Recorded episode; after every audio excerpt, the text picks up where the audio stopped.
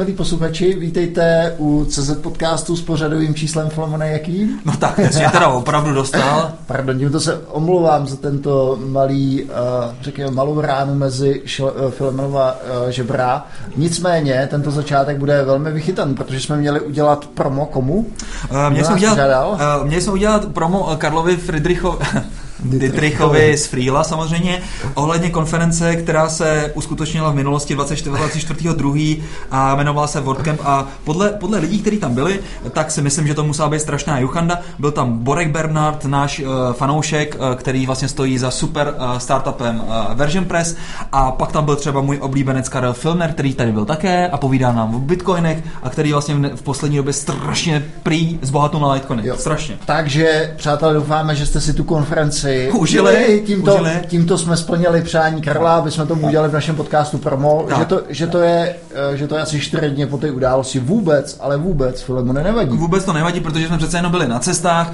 a snažili jsme se, jak jsme mohli. Prosím tě, zásadní věc, naprosto klíčová pro tento podcast. Ty jsi nevěděl, jakou klíčovou roli jsem se hrál v nové Zonky reklamě?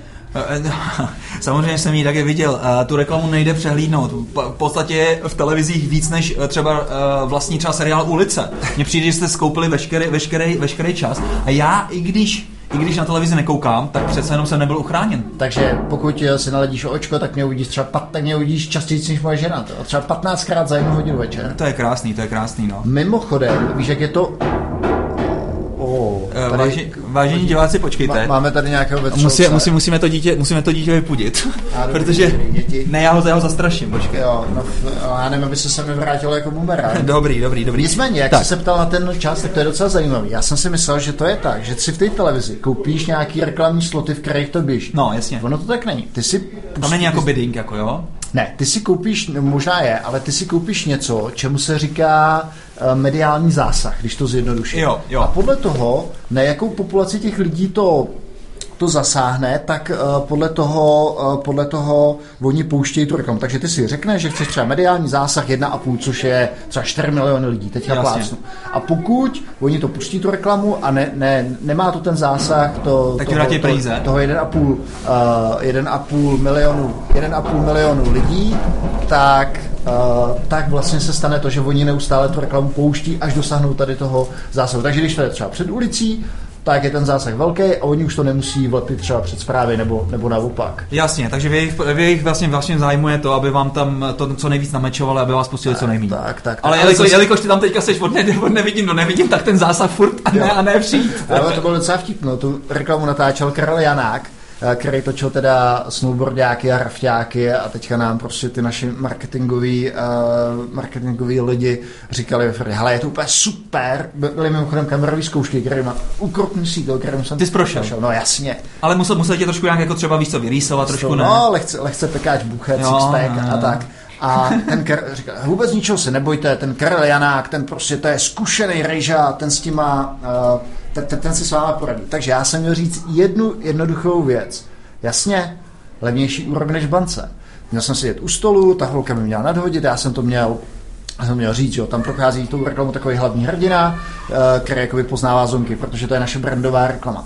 No a teďka jsem si říkal, ty vole, přece neřeknu větu, levnější úrok nebo lepší úrok než bance, ne, ty vole, ty vole, já hráčku jak svině, to přece tam nedáme. Takže jsem 15krát jsem říkal tady tu větu, už když jsem, takže začalo to takhle, když jsem řekl, jasně, levnější než bance ten Janák. Stop, stop, člověče, vy to hrajete jak, jak tříska Hamleta, to má být casual. Ale jako taky ty takhle hraješ, Počkej, se takže, takže, takže, já, když jsem to řekl třeba po 12 a už to bylo super, tak mu říká, špatně, tamhle blbě prošel kompars, takže jsem na 15 pokusem to dal, úleva, viď teďka odejdu a za minutu ten Janák, čověče, teď byste měl úplně jinou větu říct. Já říkám, no já jsem nechtěl říkat to ne, tak já hráčku, já jsem to nechtěl zkazit. On miluju lidi, kteří hráčkou, tak ještě jednou.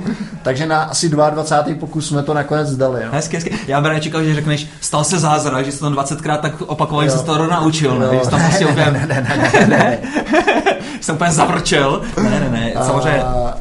Taky no. to by byla většiná škoda, protože jo. já myslím, že i tím krásným tvým R, i když si z něho občas dělám legraci, spring, jasně, tak, tak, tak, tak to, ano, je to v podstatě takový, dejme tomu, hash tady toho CZ podcastu. Podle je. toho to jasně poznáte. Tak, tak. A přesně tak. A jestli naši posluchači chtějí nejenom uh, si zakódovat tvůj oblíbené Javě a občas si zahrát v reklamě, která běží na všech možných televizních stanicích, tak ať jdou k nám do zvonky. Určitě. A ty jsi byl mimochodem na návštěvě, na návštěvě, na návštěvě v Americe, v Kalifornii, viděl jsem s Rekopenzešem. Jo, vysmradil jsem se klasicky. Uh, já jsem teda do Ameriky dřív jezdil docela dost, uh, vlastně v rámci Jetmines ještě a Vendava, protože vlastně tenkrát, jak nás vlastně Vendavíčko koupilo, tak jsem tam jezdil každý měsíc a mě to vždycky bavilo tak dva dny, upřímně řečeno, jo.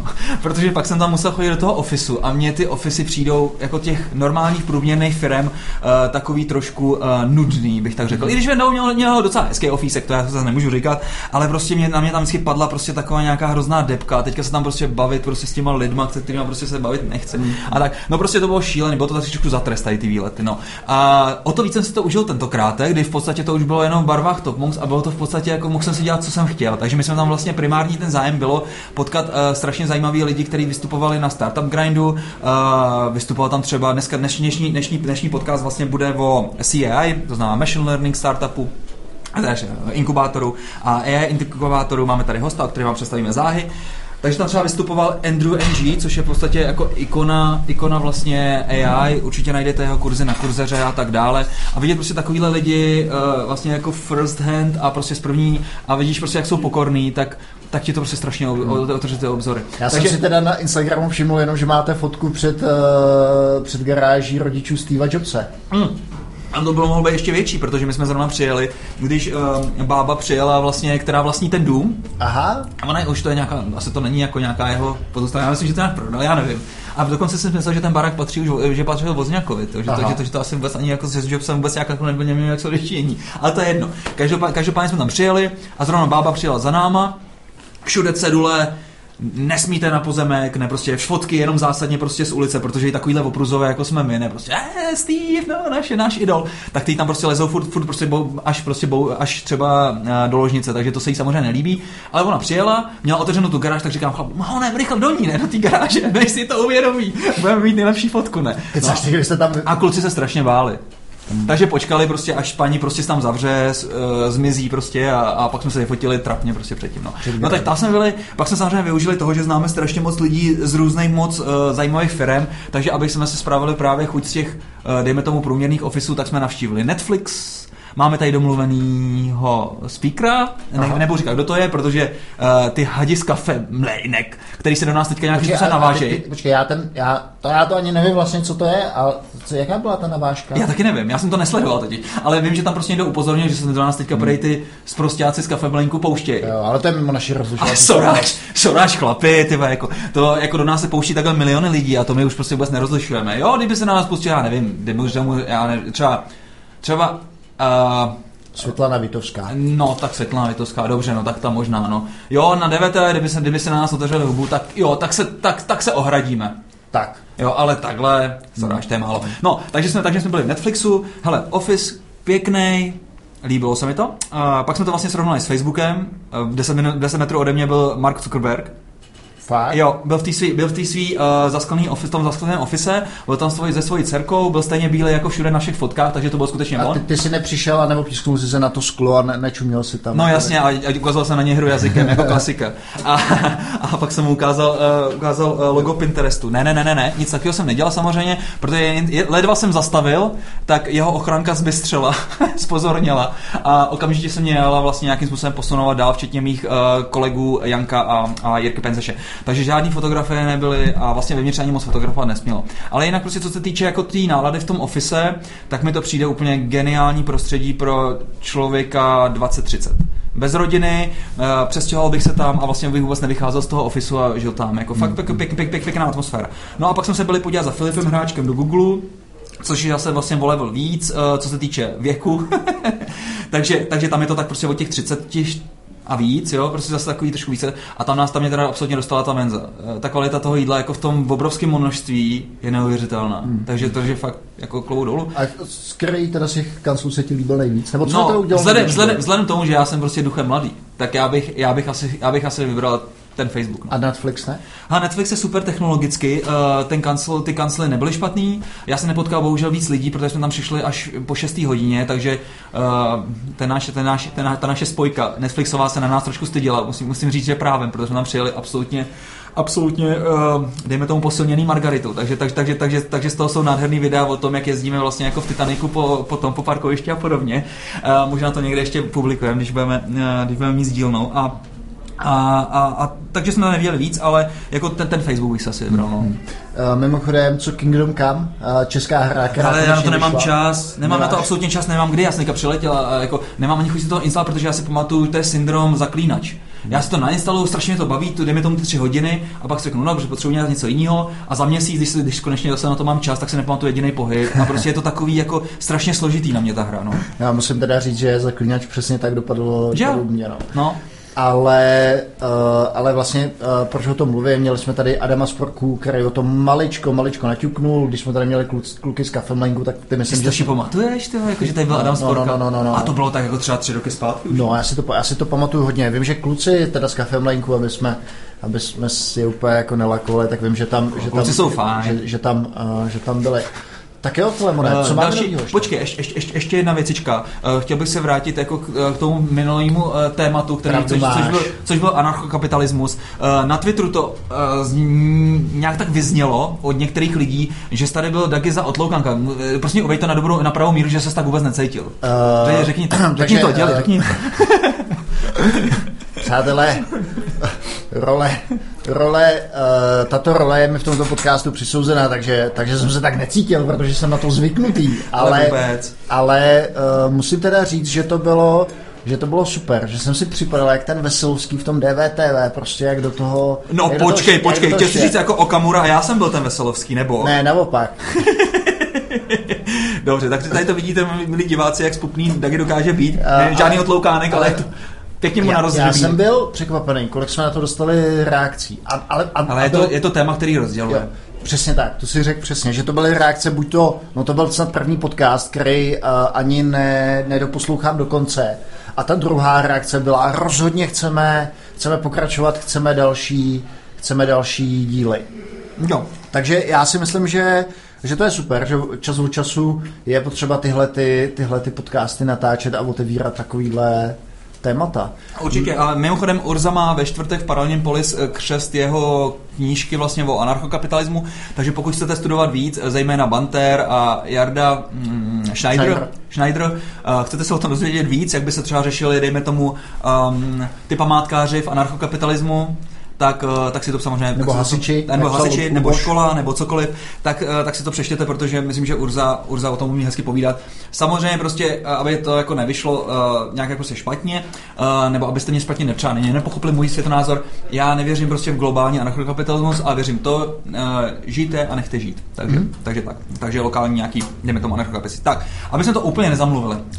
Ne, ještě musím říct tady ten teaser Filemona, sorry. Ale dneska to skoro dopadlo tak, že jsme natáčeli s Tomášem Rosou, takže hmm. až bude Tomáš ready, tak se, tak se těšte na další díl, který si myslím, že se bude týkat, eh, říkal nějaký no, no, no. hacking mobilních sítí, nebo co to bylo? Opravdu? Já myslím, že, já myslím, že, že, že, že jste naplánovali tu Spektru a ten Meltdown. Já jsem chtěl Spektr a Meltdown. Ale to už nikoho nezajímá. Přesně, to už je, to už... Pro, uh, procesory jsou zpomalení. CEO Intelu prodal všechny svoje akcie, takže tento příběh uh, přestal být zajímavý. Já myslím, že to je nějaký hacking mobilních sítí, ale... ale to může být dobrý. Hm? Uh, takže se těšíme, Tomáš jenom toho měl teďka docela dost, měl tady vystoupení na různých konferencích, takže se, mm, tak, takže ho přivítáme s některým z dalších uh, podcastů, takže se na to můžete těšit a nemusíte nám pořád psát, že chcete jenom Tomáše Rosu. Jo, a tak. Fila. No. A, a, a. Dobře, takže taky, tohle bylo snad asi úplně nejdelší promo, co jsme teďka měli za posledních asi 350 dílů. Dlouho jsme se neviděli. Dlouho jsme se neviděli a diváci, musím říct, že uh, jsme se strašně těšili. Takže proto máme dneska trošku jako povídavou. Uh, ale nechceme, aby náš host tady, dejme tomu, byl tak nějak uh, na ocet, a, mrznu. a mrznu, protože jenom zase sedíme u eh, lahutkarských sváček a sedíme eh, dole ve sklepě, kde samozřejmě z podstaty sklepa vyplývá to, že je tady chladno, protože tady jsou uskladněná všechna ta dobrá vína a neskutečné hory parmazánu. Tak. Uh, takže mm, máme tady hosta, který nám řekne, co se děje, co se vlastně událo v CAI, což je vlastně zajímavý AI, pražský inkubátor, mm, který byl založen Bradfordem Crossem, kterého jsme tady měli taky před rokem, nebo No, asi cca. Tak a tím, tím, uh, tím naším um, hostem... Možná, že to bylo na jaře, Filemone. Možná, že jsme tam nahrávali na jaře, že si pamatuju to nábřeží. Takový... Jo, jo, bledule už rostly a ty jsi, ty jsi, ty jsi sebral první Petr Klíč a zamiloval ses. No, možná, možná, možná nějakou, uh, ne sebikrásku. Co to, co to roste první? Uh, no, ten Petr Klíč, ne? Ne, Petr Klíč. Bledule, sněženky. Ne, sněženky. A machři, no, to jsi přesně ty. Tak, dobře, uh, takže máme tady našeho milého Martina Vemnělka. Vejmelku. Vemnělku, tak, dobře. Takže, Martine, představ se nám trošku našim uh, posluchačům, co vlastně v CIA děláš. A, Jaký máš background? A kde se vzal, přesně tak. Ahoj kluci, děkuji za pozvání. tak um, já jsem původně si myslel, že ze mě bude vědec, takže po uh, vystudování ČVUT jsem si udělal doktorát na Akademii věd uh, na, na Ústavu informatiky a věnoval jsem se uh, v podstatě 10 let vývoji algoritmů pro zpracování složitých signálů, mm-hmm. jako takových, které pocházejí typicky třeba z lidského těla nebo jaký planetární počasí a tak podobně. Sety? jsme úplně, na sety jsme úplně nepracovali, ale ani, ani komplexito je to podobný, jo, občas mi to běželo, ale jsme spíš ten výkon potřebovali, než bychom ho chtěli rozdávat, to, je, to, je, to je důležitý, ale eh, takže zabývali jsme se zpracováním eh, třeba srdečních signálů nebo prostě různých oscilátorů v těle, jako mm-hmm. jsou mhm. plíce, pak jsme, se, pak jsme se eh, několik let soustředili na zpracování dat z mozku, třeba jako pocházejí z magnetické rezonance, z různých experimentů a tak dále. Tam to šlo přes eh, pak takový docela nebo pro nás zajímavý experiment, kde jsme v IKEMu měřili, jak lidi reagují na televizní programy, že jsme dali do skeneru. Napsali jsme software z VLC, který byl synchronizovaný k tomu pulzu a vysílal jim filmy a u toho jsme měřili to jejich mozkovou aktivitu. No, tak u Dagiho by to bylo jednoduché, ten když viděl svoji reklamu, se pochcal. no tak to je, je fakt, že... Paninky, paninky, přesně tak, s vyrýsovaným pekáčem buchet, když vstoupil. Čekám, že s tím elektrosignálem mi to fakt zamávalo. Teda. To, to, to, to určitě na to by vám podle mě než, žádný nestačily ty měřáky, co jste tam měli. to ne, no. Uh, no, přesně tak. Uh, no a nakonec jsme skončili u zpracování počasí a pak, uh, pak tam byla taková výhybka, ještě byl jsem dva roky ve Spojených státech, kde jsme pracovali na, na superpočítačových modelech pro odhadování šíření lesních požárů. Že to jsou velký třeba 30 km čtverečních požáry a teď je potřeba předpovídat, kam se to vrtne a vlastně hmm. ideálně pak uh, říct těm požárníkům, kam mají začít kopat že, ty příkopy, aby se ten požár prostě. V Kalifornii to vyšlo jednoduše, všude. no, jsme simulovali třeba Santa Ana ohně, to jsou takový ty, jak, jak přijde suchý vítr z Nevady, vždycky jo. v konkrétní roční období, tak tam totálně vysuší všechnu tu trávu a to, když chytne, tak je to ohromný problém. S jakou pravděpodobností jste to dokázali předpovědět? No není předpovídání. To, když ten, eh, my jsme se, my jsme pracovali jako v real timeu. Naš, naším účelem bylo, že když uh, vlastně dostaneme souřadnice, že někde začal požár a no. třeba no. jako lze to získat třeba tak, že uh, odhadem na západě spoustu požárů vzniká uh, cca teď přes 30%, uh, vzniká tak, že uhodí blesk. Mm-hmm. Takže tím, že někde jsou bouřky a blesk uh, bouchá do míst, které jsou suchý, tak můžeme spekulativně začít predikovat, Aha. jestli se tam něco nahoru neděje. V momentě, kdy třeba přeletí satelit a vy dostanete v infračerveném pásmu potvrzení, že se tam něco děje, tak už víte, že ta simulace třeba je, je jako nějakým způsobem zajímavá. Že naším, naším úmyslem bylo teda umět začít co nejrychleji simulovat požár a, a dát třeba pětihodinovou, desetihodinovou předpověď co nejrychleji. Ale třeba do jedné hodiny. To, to mi neříkají, že to není jako u počasí, že to předpovídáte s nějakou pravděpodobností. Tam musí hrát uh, roli hromada faktorů, terén, uh, jasně, že jasně. podnebí a další, jasně. další věci. To je spojený s modelem počasí v reálném čase. To běží na superpočítači, který vlastně simuluje vohaj na 20-metrovém říčce hmm. a nad tím se simuluje počasí, který začíná na kontinentální velikosti USA, to znamená jedna, jeden bříškový bod 60 km. Je tam třeba pět vrstev a ta hmm. spodní vrstva má kilometrový nebo 400 metrový rozlišení a to už je spojený s tím hořením. Sám simulujeme celý počasí, Hmm. Jo, musíme rychleji než realita samozřejmě, aby to bylo prediktivní. A sa, sam, máme mapu terénu, co je tam za povrch, jestli jsou to stromy, keře, odhadujeme, kolik je tam mrtvého dřeva, což je typicky to, čím se ten, eh, čím se ten oheň nejvíc živí. A všechno tohleto, třeba moje práce konkrétně byla odhadovat, kolik v tom mrtvém dřevě je vody. Hmm. Protože to je zásadní pro to, jestli se ten požár bude šířit pořádně nebo ne.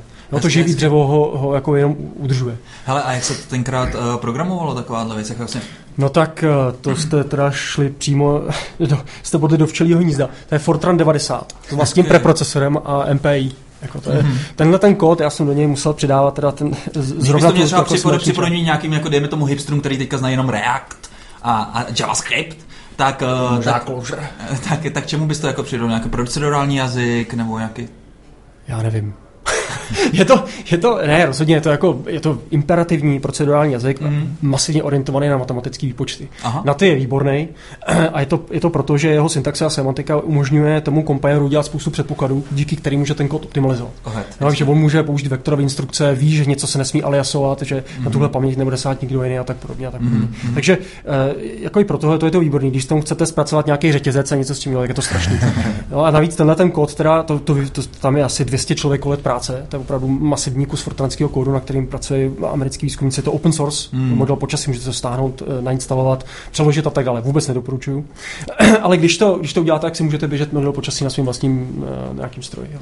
A, a v, to, v, tom jsou teda ty, v tom jsou ty uh, výpočty té dynamiky. K tomu ještě potřebuješ ty modely, ne? Kterýma to, kterýma to nakrmíš a z kterých ti padají jasně, data. Jasně. Ten... To začíná tak, že my dokonce spekulativně jsme stahovali počáteční podmínky a okrajové podmínky hmm. ze serveru uh, Národní uh, služby počasí, která nám dodá právě, jak se chová to počasí na nějakým, v nějakým velký doméně. A proto začínáme na té kontinentální velikosti, nebo pak jako ty mřížky jdou třeba na 9 km čtverečních, mm-hmm. nebo 9 x 9 km nebo 80 km čtverečních na různých lelech. A Uh, my si vlastně natáhneme ty počáteční podmínky, tento nainstalujeme a pak ten model začne integrovat. Uh-huh. Jo, a my do toho začneme vkládat to hoření, takže jak, jak to pokračuje, ten model, ten model si, ten oheň se šíří, tak to teplo, ten model numericky dává, jako posílá do té atmosféry a v té atmosféře to způsobuje třeba víření nebo, nebo tak. Když, když, když to atmosféru simuluje člověk skutečně na malých, uh, na malých škálách, což se typicky nedělá, ale může. Uh-huh. Jo. Uh, ty jsi říkal, že to integruje, to znamená, že hodně těch věcí je založen na, na integracích? Ne, to jsou diferenciální, to, to jsou implementované diskretizovaný diferenciální, parciální diferenciální rovnice, jsou diskretizovaný a je tam Runge Solver, který, eh, který prostě explicitně v čase integruje ty rovnice dopředu. Není to jediná možnost, a jsou i další. Jsem si vzpomněl, jak se jmenuje takový to, když máš zvuk a teďka se zvuk snažíš popsat matematicky, jak jmenuje? Jo, Fourierova transformace.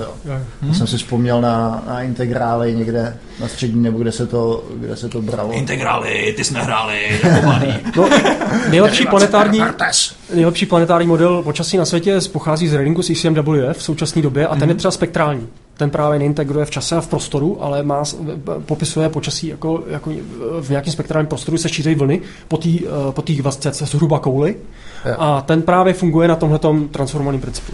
Takže je v jiném prostoru. Ne, jenom jsem se chtěl zeptat, jestli to bylo pořád v rámci toho PhD studia, nebo už to bylo... Ne, ne, ne, to už jsem byl, jak byl já jsem byl, nejmu to jako asistent, uh, asistent profesor v podstatě, což je něco jako, asák se tady, tady, tady říkal, že jsem učil diferenciální lineární algebru, jako měl jsem nějaký dva předměty na té škole a jinak jsem pracoval jenom v tomto výzkumu skoro pořád. To je super, takhle učit prostě takovýhle docela sofistikovaný předmět v angličtině, jak ti to šlo? Uh, tam je pár slovíček. Těžký. No, je, je to pár slovíček. Já jsem s okolností uh, vyrost dost mimo Českou Jak republiku. Jak determinant? Uh, determinant. OK, a jako, jak, Jakobian? Jacobian. kde, kde jsi vyrost?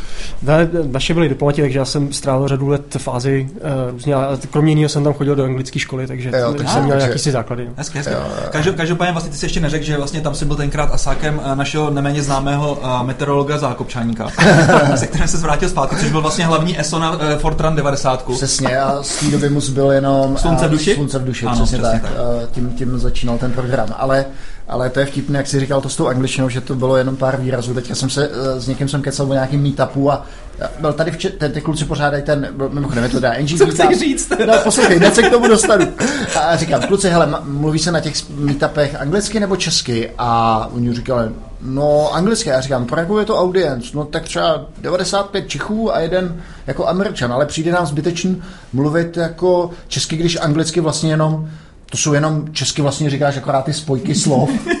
to, je, to byl takový ten programátorský přístup, jak, jak, mluvit, uh, jak mluvit anglicky. Mimochodem, Ale... to teďka do, dotáhl docela daleko. Viděl jsem nějaký inzerát, odpověď na inzerát u tebe na blogu, že jsi to prohnal přes Google Translator. No, mě už prostě, mě, mě hrozně šikanují prostě ty headhunteři, jo. Prostě nějakým způsobem prostě si zhlídli v tom, že na LinkedInu mám eh, největší znalost XML, Antu a Javy a eh, tak mi chodí relevantní nabídky neustále. No, ale co jsem se chtěl zeptat Dagi spíš je to, že takže trolu. Dagi, chtěl jsem se zeptat spíš na to, když máš takhle toho jednoho angličana nebo američana, dejme tomu v tom týmu, a teďka ten celý tým se musí podřídit vlastně, že musí mluvit jako anglicky. Uh, nevnímáš taky to, že ty lidi méně mluví? Mluví, no to je jeden z důvodů, proč já se tomu, ne že bych se tomu bránil, ale zvažuju to. Vždycky, mm. jako když dostanu to CV, tak zvažuju vlastně, jestli do toho týmu takhle hodím sekeru. Je, je, to, je to blbý, protože všichni ty lidi umí, ale myslím si, že by u nich vznikla přirozená bariéra. Nicméně pojďme zpátky k Martinovi. No, no, já jako chci jenom přidat lepší, že my jsme v úvodu vlastně Top Monks měli takhle jednou Bulhara, se kterým jsme teda jako měli mluvit anglicky, ale pak jsme mu řekli, že na to serem, takže on tam prostě seděl vůbec ničemu nerozuměl. já tak vy jste, vy jste pankáč, vás se to ví, což mi připomíná tu historku, pardon teda Martin, ještě tomu to musíme dodat, jak najmuli, jak najmuli v Avastu toho Turka a řekli mu, na, jako první den přišel do práce, jestli by nemohl eh, objednat to zařízení na kebab. Taky, přesně, pak ono chudák zkrastil a pak ho vyhodili, viď. Ale kebabárnu potřebuješ, no. Takže Martin, tam si dělal, tam si dělal asistenta, Uh, jenom nějaký krátký srovnání, a už jsme tady slyšeli asi hodněkrát, studenti tam a tady No, to, hlavně ten systém je tam úplně jiný. Já jsem měl na starosti jednu třídu, kde jsem vlastně přednášel, cvičil, měli, měli kontakty s tím profesorem, jsem znal každýho jménem, že to bylo mezi 20 a 30 studentama vždycky. Mm-hmm. A e, studenti jsou jako pracovitý, je tam extrémně velký důraz na poctivost. A ta celá ta třída to dodržuje. Když se, když někdo, když se zjistí jednak, že, že někdo nějakým způsobem podvádí, tak vlastně zbytek té třídy uh, to vnímá jako, že jim narušuje to kompetenční prostředí a vlastně kdyby, kdyby se tím nějakým způsobem zlepšily ty známky, tak jim bere šanci se někde dobře umístit a vnímají to velice negativně. I navzájem v tom, v tom kolektivu. Takže tam byly zajímavé takový kulturní rozdíly, protože tam samozřejmě v těch školách je spousta jiných národností, které to vnímají jinak. A z toho vycházely teda docela zajímavý. Aha, eh, to je hezký. Bych chtěl někdo opisovat víc než Češi? nějakou ošemetnou, ošemetnou třeba takovou situaci? Uh, jo, můžu obecně, no, tak třeba uh, stalo se, že já jsem se, otoč, byla nějaká písemka, já jsem se otočil k tabuli a, a uh, nedával jsem jako v každou chvíli pozor, třeba jenom jsem tam něco napsal a tak dále. A po, po té písemce přišla Marčanka a říká, hele, pokaždý, když jsi otočil, tak uh, všichni ty, uh, ty Číňani, co byli tady na té straně, jsou si začali předávat lístečky. Hmm. A a říkala mi, hele, to je pěkně blbý, co? To prostě, to, tohle by se nemělo dělat. Jsem říkal, ne, tak dobře, já to příště jako budu hlídat. Ale příště jsem opravdu musel mít oči přilepený na celou tu třídu. A bylo, bylo vidět, že třeba oni měli něco připravené. Nebyla to jako jediná národnost, to jsem se teď jenom jako vzpomněl, že tam byla taková jako velká množina. No shodou okolností vlastně na tom. A nemohli, že jo? Ale Expressu prodávají, vlastně čínským prodávají takový ty fakeový oči, co si můžeš nalepit. Když chceš v office vlastně spát, tak prostě na si nalepíš na víčka, že to vypadá, že furt koukáš, ne? Ale tam jsou experti v čítování. Ty si mohl takhle nalepit nazadu prostě na temeno, prostě a oni by se možná báli. Hmm přirozeně. Dobře, takže ty se vlastně takhle vydržel v Americe a pak se teda přirozeně přesunul zpátky do Čech. Vrátil jsem se, vrátil jsem se zpátky a ještě uh, vlastně jsem se vrátil zpátky na tu Akademii věd. Ano. A potom jsem se dostal, vznikl takový program v Avastu, uh, Avast Fellowship, mm. kde najmu nějakého vědce na plný úvazek a uh, umožňuje mu zkoumat témata, které ho zajímají v souvislosti s tou sekuritou. Jo, Takže jo. já jsem se dostal do tohoto toho programu. Hmm. Uh, rok jsem tam takhle byl, pracovali jsme hodně na dynamický, jako vyhodnocování dynamické analýzy jako škodlivého softwaru. A pak mě tam, Cisco. se tam otevřela Cisco pozice. Security, že? No. Ty, jeli, ty jedou síťovou, jsou hodně síťovou vrstvu hmm. a my jedeme, my, a vás pracoval na endpointech. To znamená, zajímal se o to, co se děje přímo v tom souboru, hmm. že to Cisco hodně pracuje s tím, jaký pakety procházejí přes perimeter defense. Teď si myslím, že tak, taky jdou směrem k tomu endpointu, co jsem slyšel, ale jdou na to jakoby z jiných stran ty, ty firmy. Jo. Takže uh, zabýval jsem se tímhletím a pak se tam otevřela pozice nějakého šéfa výzkumu, tak uh, jsem se rozhodl, že to vezmu, mm-hmm. že, že ty vědy nechám a půjdu, půjdu sem, protože mi přišlo, že ten impact, kde já vás měl přes 200 milionů nainstalovaných PC, je prostě masivní čehokoliv, co tam člověk vymyslí a lákalo mě to. Mm-hmm. A uh, bylo to tam hodně zajímavé. Během asi 6 měsíců, kdy, jsme, kdy nám chyběl celkový šéf jakoby to, to, té security části, to, čemu se říkalo Virus Lab nebo Threat Labs dneska, mm-hmm. um, tak nastala taková diskuze s tehdejším šéfem, jestli, jestli, bych to teda, jestli bych to nevzal, já jsem se dlouho rozmýšlel, pak jsem to vzal, protože mi přišlo, že, že to je to místo, kde, kde můžeme ten výzkum spojit hodně s tou, s tou praxí a prostě hmm. dostat ty věci jako do toho produktu ven, což je, že určitě hmm. víte, že at scale to není žádná legrace. A e, za dva měsíce na to Avas koupil AVG, takže můj, mých 45 lidí, kde jsem se opravdu rozmýšlel, se najednou stalo přes 100. A e, vlastně snažil jsem se to nějakou dobu zvládnout a uřídit, ale ta pozice prostě je hodně náročná. Jo. A pro někoho, když jsem vám teď popsal, jak jsem se k tomu dostal, já vlastně nejsem vůbec žádný manažer, nejsem, hmm. nejsem ničím mm-hmm. nějakým způsobem vyškolený, všechno jsem to dělal nějakým způsobem intuitivně, doučoval jsem se to za pochodu a tohle už je poměrně velký kolos. Mm-hmm. No, takže jednu chvíli už jsem si říkal, že energeticky e, to prostě nejde. A, mm-hmm. jsem tady. a ono tam hlavně asi muselo být víc jako té energie pro to, abys to vůbec jako udržel, než aby se mohl věnovat té vlastní vědě. Co jsme, co jsme no, slyšeli, tak to tak je ten... ztracený v tu chvíli, no. to se to, ale to jsem věděl, jako mm. to, to, to, To akorát tak je takový bláhový, že to, ne, ne, ne, že, ne, to naopak, no, ne, ne, naopak, já jsem, já jsem technický, technickou realizaci jsem nechal na, na klucích a věnuji se. Teď jste měli tak jeho vidět, ne? Prostě to takový to, a, ručičky, ne, ručičky, jsem, laktaní pryč. Jenom souhlasím s tím, co říká Martin, a to máme teda těch vývojářů nepoměrně menší množství, máme to Kolik dneska 35 a máme headcount teďka 43 hmm. a ale už i tak prostě si máš tolik operativy, no, že no. nes, nestíháš vlastně technicky žádný detail a je to všechno high level, mm. 10 tisíc stop, jak se říká mm. z balonu. Mm. Uh, takže v tom ti rozumím. Ale co my jsme slyšeli tady o, tej, uh, o tom mergi AVG a Vast, Teď říkám, my jsme slyšeli, předpokládám, že Filemon taky, uh, že, že, tam docházelo k nějakým jako kulturním trošku třenicím, že Avast byl zvyklý na něco, ty kluci z AVGčka na něco a tohle bylo docela komplikované. Tak nevím, jestli to úplně já, můžeš... Já jsem teda slyšel nějaký, prostě, že se jako ptáci stvrdikali, že se hodně v AVGčku vyhazovalo. Jo. Myslím si, že jako ty, ty rozdíl těch kultur tam je, tam je zásadní a jako vy tomu říkáte merger, ale prostě je to tak, že Avast koupil AVG. Jo.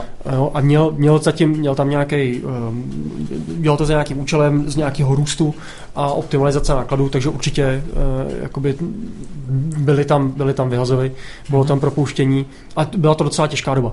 Vlastně mm. ten tým uřídit tímhletím, tímhletím obdobím vůbec, vůbec nebylo jednoduché. to byla... Ale bylo tam na obou stranách, musím říct, že tam byla kupa opravdu fantastických lidí. Já jsem ten tým měl velký štěstí mm-hmm. v tom Alastu. Mm-hmm. Vlastně e, zmiňoval se taky operativu. Tý jsem tam měl docela málo, protože já jsem pod sebou měl jako 8, 8 lidí, kteří e, to dokázali ty svoje týmy docela dobře uřídit. Mm-hmm. A tím pádem bylo víc prostoru na to přemýšlet tak jako strategicky, co bychom chtěli dělat, kam, kam, chcem, e, kam chceme dojít. Mm-hmm ale je pravda, že po tom mergeru to nějakou dobu nebylo jednoduchý, ale Alas se nastavil extrémně jako uh, takový jako agresivní cíle v tom, hmm. že asi, během asi 100 dní, že musí víc společný produkt, založený na společných technologiích. Tak jsme opravdu od, od té akvizice eh, ty, ty, ty dva tretleby začali analyzovat, kdo teda co má a počítali jsme, dělali jsme opravdu experimenty, co je teda lepší a co do toho produktu hmm. musí jít, protože i v tom těžkém období jsme se všichni shodli na tom, že chceme mít tu nejlepší sekuritu v tom produktu, že hmm. chceme být jako co nejlepší. Hmm. Takže přes tohle jsme vlastně, přestože to bylo docela náročné, tak jsme identifikovali ty věci, které prostě chceme sladit a jakým způsobem to dát dohromady, což je dost komplikované. Bavíme se o tom, že tam jsou drivery, že jo, který musí fungovat na třech verzích Windowsů, nebo mm. prostě, když nepočítám jako minor verze. Mm. A, a jde tam, jde to až do nějaký cloudové komunikace a rychlé lokální analýzy, emulátory a tak dále. Prostě mm. opravdu deep tech. Mm. A dostali jsme opravdu společný produkt za těch 100 dní a to si myslím, že tomu týmu hodně pomohlo. Hmm, hmm, hmm. Tak uh, evidentně si položil úspěšné základy, které doufejme dopadnou nějakým jinak, IPOčkem. Jinak, jinak tady na, to, na tohle téma vyšel strašně hezký článek od člověka, který byl vlastně nějaký zodpovědný za uh, product management Windows Aha. a vlastně popisoval to, jak vlastně probíhal upgrade z 95 na XP a na další, na další, ty, na další ty verze a tam právě zmiňoval i Avast, že to byly takový speciální, Avast i AVG možná, že to byly speciální klienti, kteří fakt vždycky jako po, měli jako speciální požadavky, se kterými se jako dealoval úplně stranou, protože tam měli prostě otevřený nějaký různý svoje security jako místa v tom, přímo vlastně v tom kernelu, tak aby tam mohli dělat ty svoje heuristické analýzky a podobně. Hmm. Že bylo taky zajímavý. A ten článek stojí za to určitě, jako vidět to, jak vlastně oni většině nestíhali a vedle toho viděli ten Apple, který prostě byl schopný releaseovat a oni prostě museli udržovat prostě tady ten šílený bazmek. Na, nazdílíš ho, máš hmm. ho někde v poketu nebo kde? Zkusím to, zkusím to nazdílet, mám to určitě v poketu. tak, dobře. Uh, nějakou dobu si pobyl v Avastu, ani vlastně krásná kantýna tě nepřesvědčila, aby si zůstal a vrhnul se zase do nejklidných uh, vod. Bí, bílý porno ti nestačilo. Hm, do, neklid, ne, do neklidných vod uh, startupování. Tak pověz, jak to probíhalo. Uh, no, uh, té, co jsem teda uh, odešel z Avastu, tak um, se objevila tahle ta nabídka nebo od Bradforda Krose, že tady má takový prostě zajímavý projekt a já jsem za začátku vlastně vůbec si nemohl přest, neuměl představit, co je to za zvíře, tohle, tahle ta firma. Tak mm. máme tady nějaký lidi, je to nějaký inkubátor, ale pak třeba uh, vytváříme startupy, ale ty lidi v té firmě zůstávají tak jsem si říkal, co, jak, to, jak tohle to teda má fungovat. Mm-hmm. A pak jsem zjistil, jak to má vymyšlený a hrozně se mi to líbilo. Mm-hmm. Uh, vlastně ten, ten, ta klíčová myšlenka, která mě, mě přijde zajímavá, je, že vlastně s konstantním počtem lidí se může zakládat více a víc firm, protože vlastně až když se ta firma nějakým způsobem deriskuje, odstraní se to prvotní riziko, bude nějaký pilotní projekt, mm-hmm. nějaký základní produkt, uh, tak se, tak se vystaví ten tým v, v USA a ty lidi tady přejdou vlastně na nový startup projekt. Takže tady jako v té střední Evropě se bude tvořit populace jak, jakýchsi veteránů, kteří prošli několika cyklama. A uh, to znamená, že uh, vlastně ty, ty skilly, které je nejtěžší nabrat jako okolo, tý, okolo toho sta, startupového světa, tak se tady budou vlastně, můžeme je systematicky budovat a můžeme je kontrolovat na dalších startupech. Já bych se možná zeptal na jinou věc. Tam hodně těch projektů si myslím, že končí nebo bývá neúspěšný, až když přejdou do, k tomu finálnímu, finálnímu zák, zákazníkovi, nebo když to jde do toho v úzovkách maintenance, maintenance režimu. Že vlastně ty sice na tom vychováš ty vývojáře, ale to, co oni mají, ty, ta klíčová knowledge s tím vlastně ne, nepokračuje dál. Tak, Tohle je jedne, jako určitě zajímavý místo a v tom, v tom playbooku, eh, když ho řeknu, mm-hmm. takový scénář hry ne na tři akty, ale na 24 měsíců, mm-hmm. tak vlastně po zaměření toho produktu v čase nula, kde je získaná úvodní investice, tak eh, a, a začínají vlastně ty stopky. A ta, se počítat ta, ta úvodní investice se získá odkud? Od Bradforda nebo Ne, ne, ne, tak to, my, my soutěžíme na stejném trhu jako startupy v Silicon Valley. Prostě mm-hmm. musí, musí nějaký investor uh, Silicon Valley se rozhodnout, že to pro něj, že to bez má ničeho, smysl. Bez ničeho napsaného, jenom ne, ne, ne, takhle. Tak já začnu v době té minus tři měsíce, tak. kdy začínáme zaměřovat, jak má vypadat ten produkt. Mm-hmm. Tady je mimochodem pro mě taky oči otevírající zajímavý bod, kde uh, Bradford trvá na tom, že ten produkt musí dohromady dát finanční analytici a inženýři. Ty si představte, jak vypadá developer nebo takový výzkumník. My jsme zvyklí papír, tuška, že jsme někde ve sklepě a něco řešíme. A tady přijde Bradford, řekne, ne, vy si budete komunikovat s těma finančními analytikama, který to dělají pro ty VC a dělají průzkum trhu a dáte dohromady, co se teda bude dělat. A máš poslední zkušenost, třeba eh, dva noví kluci v Brně, eh, který pracují teď na startupu, který se týká nemovitosti, zpracovává satelitní data, mm-hmm. můžeme se k tomu pak vrátit, tak přesně tohle to zažili jako první kontakt s tou firmou. no, takže přišla analytička z Washingtonu, prostě uh, upravila si brýle, vzala Excel a řekla, tak se na to podíváme. Takže kontext jsou nějaký zpracování satelitní dat, obrázky, zajímá nás, jestli ten inch processing někde můžeme jako nějakým způsobem zajímavým způsobem aplikovat. Vzala sloupce a řekla, tak, zemědělství, energetika, retail, ropný průmysl, mm-hmm. logistika, takhle to vzala zleva doprava a udělala nějaký úvodní research a řekla, tak zemědělství tady vůbec nemá smysl, tady se to špatně prodává, je tady přeplněno, tohle nebudeme dělat. A pak eh, teď vy kluci, řádky. Takže teď kluci začali se objektová lokalizace, detekce, co bychom tak mohli, mm. změny v obrázcích a tak dále. A tak si třeba představ, takže takhle se udělaly takové možnosti, co by se tak úplně abstraktní úrovni, co by se mhm. mohlo dělat. A mhm. teď začnou vyplňovat ty buňky. Si představte třeba, já dám příklad, ropný průmysl, detekce změn, tak jedna, jedna myšlenka může být, tak je, je tisíce kilometrů ropných uh, nějakých uh, ploš, uh, jakoby potrubí, potrubí, který je potřeba hlídat. Eh, je tam nějaký zajímavý efekt, teď proč má smysl do toho jít třeba, a tomu říkáme hledání katalytického efektu. Třeba příští rok mají narůst výrazně pokuty za to, pokud dojde k nějakému mm-hmm. strukturálnímu porušení a mhm. vyteče někam ropa. Nebo tak pokuty se zvýší. GDPR.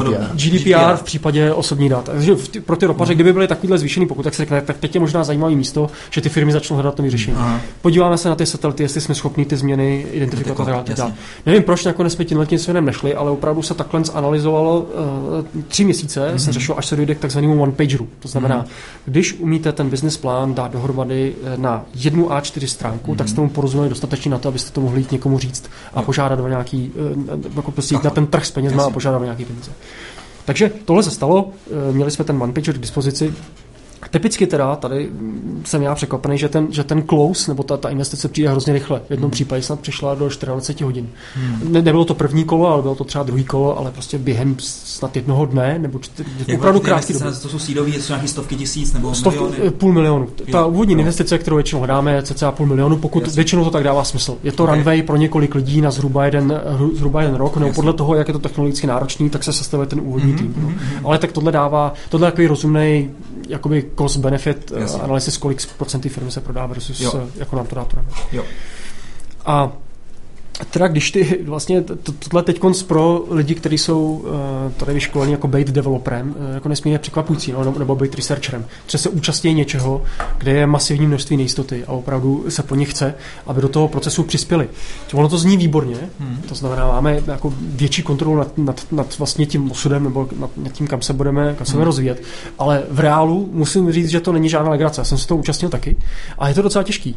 Jo, najít tu společnou řeč, ale je to ohromně zajímavý. Jako no. ten pro mě naprosto no, nejzajímavější zkušenost tom začátku. vidí, že to není nic do šuplíku, ale že to je skutečně něco k reálnému použití, si myslím. Že to je třeba pro tebe takový eye Ale, ale jako CI zakládá ty startupy na vždycky nějakým deep techu. Musí tam být nějaká náročná technická komponenta, aby pro konkurence nebylo tak snadný. Něco, co, co se, co se nedá kopírovat. Úplně ve, ve zkratce, co dělá můj tým, uh, research brings the magic. Takhle to prostě jo. říkáme. Prostě to, to, co je, to, co je v tom nějakým způsobem Určitě. nečekaný nebo zajímavý, mělo vznikat od nás. Aby to nemohl někdo teda levně skopírovat. Hmm. Aby to nebylo snadný hmm. skopírovat. Mm-hmm. Jo, a snažíme, i kvůli tomu jdeme do těžkých oblastí. Mm-hmm. I kvůli tomu jdeme do oblastí, kde se to AI zavádí špatně, aby se to tomu, co jde za náma, taky vlastně špatně dělalo. Jo. A nebo mi to přišlo vlastně nejenom špatně, ale že to třeba není až tak úplně sexy pro, pro mainstream. Jo? Že prostě máš většinou prostě těch projektů jsou zaměření prostě na B2C, prostě různý takový rozpoznávačky a tak, obličejů. A vy jste vlastně přímo jdete vlastně jako spíš na to B2B, na takový ty jako zdánlivě nesexy oblasti, ale který pak můžou uh, poskytovat nějaký hrozně hezký uh, domény k řešení. Které jsou hodně těžké, jasně, třeba bankovnictví, pojišťovnictví, nemovitosti. To, tady to jsou všechno oblasti prostě. To jsem se tě chtěl zeptat, ty jsi v tom, ty jsi vlastně v agendě, kterou Filemon vůbec nečetl. Ale vidíš, ale, ale vidí, že mě prostě napadá ta agenda přirozeně. Tak, přihráváš mi. A ty jsi tam, ty jsi tam zmiňoval nějaký fraud detection nebo, nebo takovýhle věci. KYC, ten první startup, hned první startup, do kterého jsme se pustili, který mu je dneska asi 16 měsíců, se uh, jmenuje uh, Merlon Intelligence. Aha. A jeho, jeho mise je právě boj s praním špinavých peněz. A to je za mě to ohromně zajímavý obor a ty banky na to utrácejí stovky miliard dolarů ročně. Je to, vůbec se to, je to jednoduchý, prostě vezmeš těm vývojářům prostě ty, ty pull requesty nebo se s nimi domluvíš na nějakým fíčku, že jo? Eh, no, já bych řekl, že ještě, ještě jinak, že vlastně teďka s rozmachem obecně těch nových bank, ať už je to prostě Revolut, kde, nebo je, ať už je to prostě různé, ať už jsou různé kryptoburzy, tak ty vlastně musíš toho člověka vlastně nějakým způsobem KYC čknout nebo EML knout na dálku. Takže vznikly nové startupy, které vlastně jsou založeny na tom, že jsou prostě někde nějaký indové, kterým ty ukážeš prostě svoji občanku, vyfotí se u ní, ne, prostě a máš vlastně vyloženě jako real life eh, chat, ne.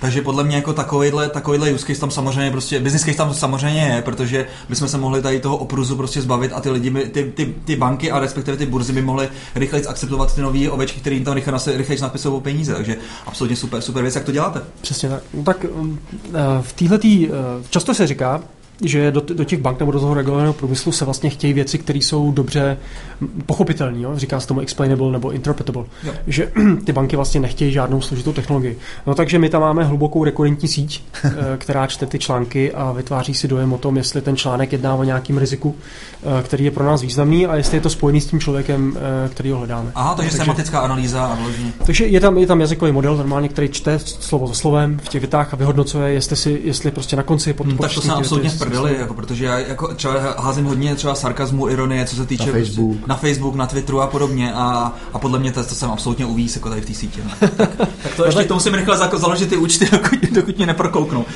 Je to, je to cílený určitě na konkrétní populaci nějakých jakoby, textů, typicky prohledáváme zprávy a tak dále. Tady je o to, že to KYC vlastně můžete takhle outsourcovat někam, ale teď jde o to, že ten člověk se unaví, eh, píše do Google nějaký dotazy, teď prostě po každý je to trochu jinak, občas se překlepne, prostě jsou tam takovéhle chyby.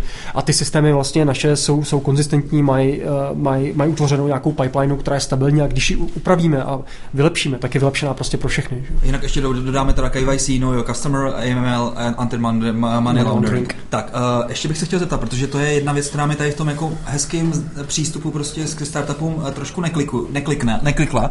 A to je to, že vlastně ty máš jako technický tým, máš teda ty business uh, analytiky versus prostě nějaký produkt manažery nebo jak, jakým hmm. budu říkat, ale chybí mi tam vlastně jako ta, ten, ten člověk, co to prodá. Uh, chybí mi tam vlastně úplně absolutně ta, ten exekutivec, jo. Bizdev. Hmm. No a to, to, no i bizdev, ale i vlastně obecně vlastně ty salesáci nebo tak. Tohle jsou pak ty lidi, kteří tam pak nastoupí potom, po, potom, po těch třech měsících. Když to jde do té Ameriky? Přesně, takže tak, uh, výborná otázka. Po těch třech měsících by se, mě, eh, dejme tomu, teď se vrátíme teda k té původní no. lince, jsme v čase T plus tři měsíce, tam už měl být dispozici nějaký POC, to znamená, ty kluci už, už, no. už mají zpracovaný nějaký, nějaký data, vědí, jak to funguje, zhruba vědí, kde by chtěli přinést tu hodnotu a tak dále a hledá se pilotní zákazník. Jo. To se ještě hledá z, eh, z, jako s prostředkama, který si z té úvodní investice mm-hmm. a uh, úkolem je vlastně najít teda někoho, kdo dá na stůl aspoň nějaký peníze, aby, mm-hmm. a, a mhm. prostě, aby jsme mohli, mohli považovat za seriózního a za to, že ten zájem je nějakým způsobem potvrzený. Mm-hmm. Pokud se něco takového najde, kolem toho šestého měsíce už by to mělo být nějakým způsobem dohodnutý, tak se najímá vlastně první biz, bizdev člověk, ano. který by měl, to, to je teda sales, biz, bizdev lomeno sales, business development lomeno sales. Mm-hmm. Uh, vlastně v tom San Francisku nebo v New Yorku, nebo kde je ta adresa, prostě, na který pak ten startup bude. A Eh, pokud eh, najde, najdeme tohle člověka, tak ten začne eh, na tu technologii nějakým se naučí ano. a začne řešit, jak by získal nějaký větší kontrakt. Hmm. A kolem toho 12. měsíce, pokud získá nějaký větší kontrakt, a větší si říkáme nějaký malý jedno, nízký miliony dolarů, Jasně. tak se začne hajrovat vlastně jakoby i, i šéf technického týmu a začnou tam přibývat nějaký exekutivci. A to hmm. najímáte teda v, ve státech? To se najímá ve státech, jasně. Jak, jak je to tam složitý, takové lidi najít? Ne? To musí být přece složit ještě složitější než tady, ne? Uh, určitě. Tady je velmi podstatný efekt, který um, hodně pomáhá a to je hluboká kontaktní síť v těch Spojených státech, kterou přináší teda zejména Bradford. A to jednak v akademickém a jednak v tom enterprise sektoru. A to tak, že, že dva měsíce pracujeme třeba na tom startupu s nemovitostma a za dva měsíce FaceTime se CTO Zillow. Hmm. To znamená, hmm. někdo, ho, někdo ho vlastně uh, dostane k tomu, aby s náma udělal po videu nějaký rozhovor a ty kluci se vlastně za, ty, za tu dobu potřebují dostat na level, aby s ním mohli mít smysluplnou konverzaci a získat z toho nějaké informace. To, to je taky mnohem těžší, než se zdá. Aha. To je taky takový učící uh, pro nás hodně téma, jak, jakým způsobem tu rešerši udělat a pak jak formulovat ty otázky, aby ta druhá strana s náma chtěla potom někdy mluvit znova. Hmm. Uh, jsou to takový, říkáme tomu high stakes calls a to, to je taky něco, co ten engineering prostě předtím, předtím nezažil. Hmm. Že vlastně najednou jde s tou kůží na trh eh, a přímo vlastně k těm partnerům. To zní úžasně zajímavě. Eh, samozřejmě eh, pro lidi, kteří se dostanou do CI, tak tady to je, dejme tomu, uh, by default. My jsme, když jsme se spolu bavili, tak si vlastně říkal, že byste chtěli ještě otevřít akademii i pro externí lidi. Uh, tahle akademie by měla přesně jak vidět, co? Je to jenom čistě AI, anebo to je vlastně i takovýhle třeba startupový nohou? No, já jsem, um, to, co jsem chtěl říct, je, že tím, jak máme tu zajímavou konstelaci v CI, kde vlastně zakládáme ty startupy, které jsou vlastně short term, jo, tam je potřeba co nejrychleji dosáhnout nějaké a tak dále, ale vlastně tím, že mám ten samý tým, který tady bude zůstat leta, tak já s tímhle samýma lidma můžu plánovat 5-10 eh, let. A když se na to člověk podívá z této eh, optiky, tak je jasný, že ten tým se musí nějakým způsobem posouvat, jinak eh, prostě tam, tam je ten payoff jako mm-hmm. někde down the line. Mm-hmm. A my za tím účelem máme, děláme několik aktivit, tak jsou takové běžné věci, jako jsou reading grupy a tak dále, ale co jsme, co jsme teď uspořádali a máme to načasovaný na půlku května, hmm. je první workshop, který mu říkáme Precision Workshop, nebo Level Up Workshop, je to takový náš interní název. A odlišuje se od normálního workshopu tak, že my to máme domluvený s tím speakerem, který, což je uh, někdo, kdo dělá uh, neurovědu a bajzovský mod, matematický modelování, kde ve Švýcarsku. A my jsme s ním domluvený, že my teď uděláme dopředu teď každý, v týdenním rytmu se budeme všichni, všichni pracovat a vzdělávat pomocí nějakých našich interních materiálů, které jsme uh, dali dohromady nebo inspirovali se někde jinde a upravili si pro vlastní, pro vlastní účely. A vlastně synchronizovaně tu skupinu budeme zvedat, aby všichni byli pak připravení na, na konci té rampy na, na, v polovině toho května vlastně nastoupit do tohohle toho workshopu všichni na stejný startovní čáře. Hmm. A tím pádem uh, je, se umož, je, je nám tímhle tím umožněno ten workshop využít daleko líp, než kdybychom tam přišli tak nějakým způsobem, tak ty víš tohle, Jasně. on ví to. Tady bude zajištěný, že každý si vyzkoušel, já nevím, Metropolis sampler, naprogramoval si to, ví, kdy to nekonverguje, ví, kdy to konverguje. A má, má nějaký pocit pro to, proč si potřeba nějaký jiný metody a tak dále. Mm-hmm. Um, nebo, nebo, nebo, rozumí tomu interně, že je potřeba eh, to, to řešení mít lepší a, a inteligentnější. Čili uh, tohleto je teď naše první iterace a je to něco, co prostě testujeme. Pokud to pro nás bude fungovat, budeme to dělat dál. Už máme třeba předjednaný třeba eventuálně dalšího speakera uh, někdy na, na, na podzim. Mm-hmm. A pokud se nám Eh, pokud se nám tenhle ten model osvědčí, tak uvažujeme o tom, že bychom to otevřeli dál. To je ale... strašně zajímavý. Tady to. Eh, Dagi, ty vlastně se snaží o něco podobného vlastně v Zomky, že jo? Ty tam hodně jako razíš tady to uh, vzdělávání uh, celého toho týmu. Uh. Jo, a není, nemáme to teda takhle vychytané, jak říkal, jak říkal Martin, nebo respektive to, co je ta public část, tak vlastně říkáme, přijďte se, přijďte se k nám podívat, my vám rádi ukážeme prakticky to naše, to naše technický, technický know-how, protože si nemyslíme, že to je to, co tu to, co vlastně tu firmu odlišuje. Že? Jo, ale mně se strašně líbí to, že vlastně ty lidi musí nejdřív předtím udělat něco navíc, že tam jenom to nejdou odsedět prostě a řeknou si na dvě hodiny prostě hezky leháru nebo na celý den, ale že vlastně musí fakt se hodně snažit, aby se dostali na stejný level. To se mi, jo, to, to se mi teda moc líbí, ten přístup. To je zásadní, protože já bych pak potřeboval, aby jsme to dokázali dát opravdu do toho produktu. A to je, jak jsem učil, tak hmm. vím, co to znamená, když, když si někdo přečte něco na papíře, umí vyřešit problém, nebo to umí nakodit, anebo to pak umí sám použít za hmm. nejistoty v nějakém produktu a vyhodnotit, jo. že to je ta dobrá jo. metoda. Jo, jo. A teďka ještě, já bych se teda vrátil zpátky k tomu, uh, jaký lidi vlastně, nebo s jakýma znalostmi teda můžou vlastně nastoupit v tom týmu. Hledáš vlastně vyloženě nějaký uh, doktorandy, uh, prostě matfizu, uh, já nevím, studuje matematiku nebo dat, dat, um, analytiku a podobné věci, nebo prostě ti, může tam třeba k tobě nastoupit i vyloženě třeba jako programátor, který má chuť o tady tu doménu, nebo... Ke, ke mně do týmu, ke mně do týmu, jako když je to čistý programátor, tak tam by to měl asi docela dost těžký. Určitě hledáme lidi, kteří buď mají vystudovaný nějaký příbuzný směr, to znamená, je tam, je tam nějaký třeba matematicko-statistický základ, se kterým mm-hmm. můžeme jako, jako, jako dál pracovat, a nebo musím za sebou docela dlouho praxi, která je spojená nějakým způsobem s machine learningem. Jsou mm-hmm. takový případy, hajrujeme, mm-hmm. ale rozhodně vlastně v tom, v tom týmu stavíme, já ten tým stavím nějakým způsobem cíleně a máme tam nějaký specializace. Největší část týmu je na NLP, mm-hmm. Natural Language Processing, zpracování přirozeného jazyka. Pak máme tým, který, který, nebo stavíme tým, eh, jehož jádro je v Brně, který se zabývá image processingem, zpracováním obrazu, mm-hmm. to je mhm. taky takový skill, který potřebujeme. A třetí je výpočetní modelování, výpočetní matematika. Tam patří pravděpodobnostní modelování, použití Bayesovských, eh, Bayesovských přístupů nebo optimalizace. Často potřebujete mm-hmm. někoho, kdo je expert na optimalizace, ať jsou to, uh, když vymýšlím obchodní strategie, nebo potřebujete optimalizovat uh, nějaký logistický řetězec. To je jedno, ale prostě máme, tohle, tohle jsme identifikovali jako společný, jako společný rysy, které jsme potřebovali umět dobře. Mm-hmm. A třetí je třeba risk management. To znamená, často ty startupy mají nějakou, nějaký pojišťovací aspekt, nebo se tam dá pojišťovací aspekt přidat. A má smysl mít skupinu lidí, kteří jsou specialisti přesně na tohle. Riskaři, takzvaně. Hmm. Eh, mě zajímá, Martina, jak vypadá tvůj pracovní den, jestli tam máš, máš nějaký čas v úzovkách na vědecký, uh, vědecký koutek, nebo jak tohle to vypadá? No, eh, toho času je, toho času je hodně málo. A, jak se vzděláváš vlastně, jak se posouváš dál? Hmm. Já hodně čtu a poslouchám články, teda vědecký a, a, a dost poslouchám poslední dobou YouTube videa, protože já mám maličký dítě Adelku a když ji takhle uspávám, tak mám většinou z YouTube eh, poslouchám něco o Markov Monte Carlo inferenci nebo něčem takovým, abych mm-hmm. prostě eh, v tom nějak neusl, ale je, je, to těžký, protože já věřím tomu, nebo prostě jako, jako šéf toho týmu je mým úkolem držet vlastně eh, ruku na pulzu toho týmu, vědět, jestli je to zdravý, nebo je tam někde mm-hmm. nějaký problém a tak dále. Takže dbáme na to, aby jsme dodržovali nějaký režim jedné jedniček.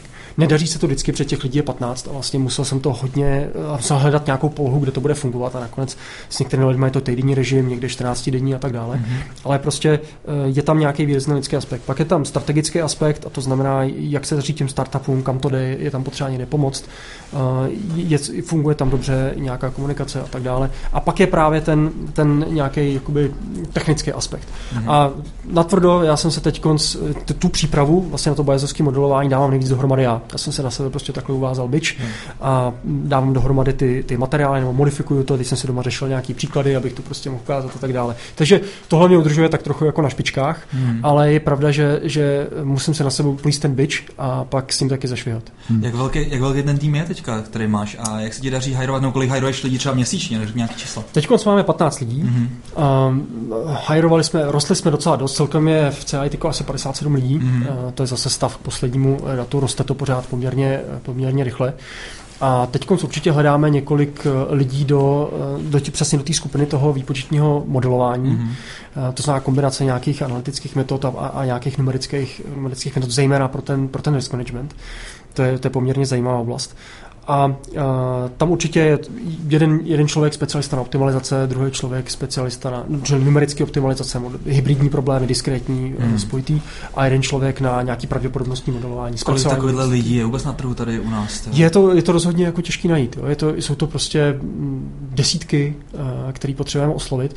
A pak je důležité, aby ten člověk měl dobrý culture v tom CAI. Hmm. Jako, vždycky na, na, i na prvních kolech říkám, že to CAI prostě není jako typická firma, kterou hmm. čekají. Jako, jestli, jestli je to člověk, který je komfortní v tom, že se dostane dobře definovaný problém a pak, pak ho řeší mm. a pak hmm. s tím řeší a má z toho radost, mm.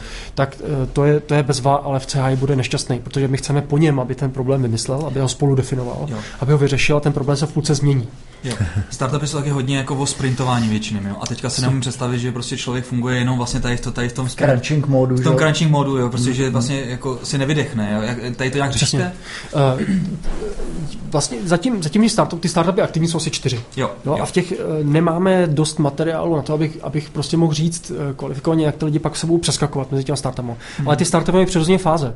Jo, a už teď vidíme, že některým lidem je dobře v té první fázi, ale pak už nemají rádi, když to naroste na 20 lidí. Jo. A takový lidi už máme identifikované a přednostně třeba dávám do úplně častých projektů, protože oni jsou tam rádi mm-hmm. a naopak je to energeticky nabíjí. A když, se pak, když je pak nějaký větší tým a potřeba se synchronizovat a všechno takhle řešit, jo. tak prostě oni sami mm. udělají POC, prostě, který mm. jako je dobrý, ale potom, když mají jo. pracovat jako v tom sprintu, jak je to. Jak, jak to popisuješ, tak mně přijde, že tady ten model ti bude škálovat uh, jenom do, urč, do ještě řeknu pár lidí a tady si asi budeš muset, budeš muset skončit, no, protože, uh, protože Uh, ty bys tam měl vlastně tolik těch jedna jedniček a další věcí, že, určitě, že bys nedělal nic jiného a vlastně zakrtnil by si, v, nebo ne, zakrtnil by si v té vědě, ale asi by tě to možná úplně neuspokojovalo. No, jako takhle, já ten, já, já tu práci s lidma mám rád, ačkoliv eh, třeba tohle jsem o sobě v životě neviděl, jsem deset let zavřený v jedné místnosti, že jo, v podstatě hmm. uh, pracoval jsem takým mini týmu a rozhodně jsem nikoho nemanageoval, ale musím říct, že to je, je, to jako docela zábavný. A já mám zase, i v CI mám štěstí na výborný tým, jsou tam ex seznam, ex IBM lidi, kteří mají prostě nějaké zkušenosti a uh, fantasticky se s nima pracuje. Takže já tohle jako dělám rád, nevnímám to jako něco, co mi bere čas. Spíš je potřeba uh,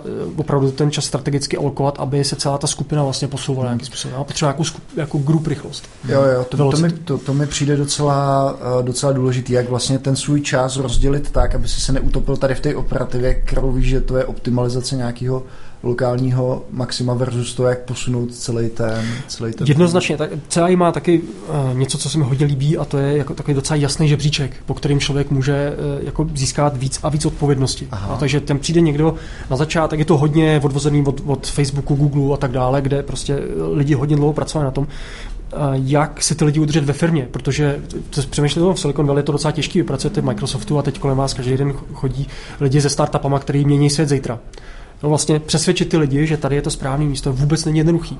Takže z, jako z důvodu, z nějaké nutnosti si museli ty, ty, ty korporace nějakým způsobem vymyslet systém, který ty lidi bude uspokojovat.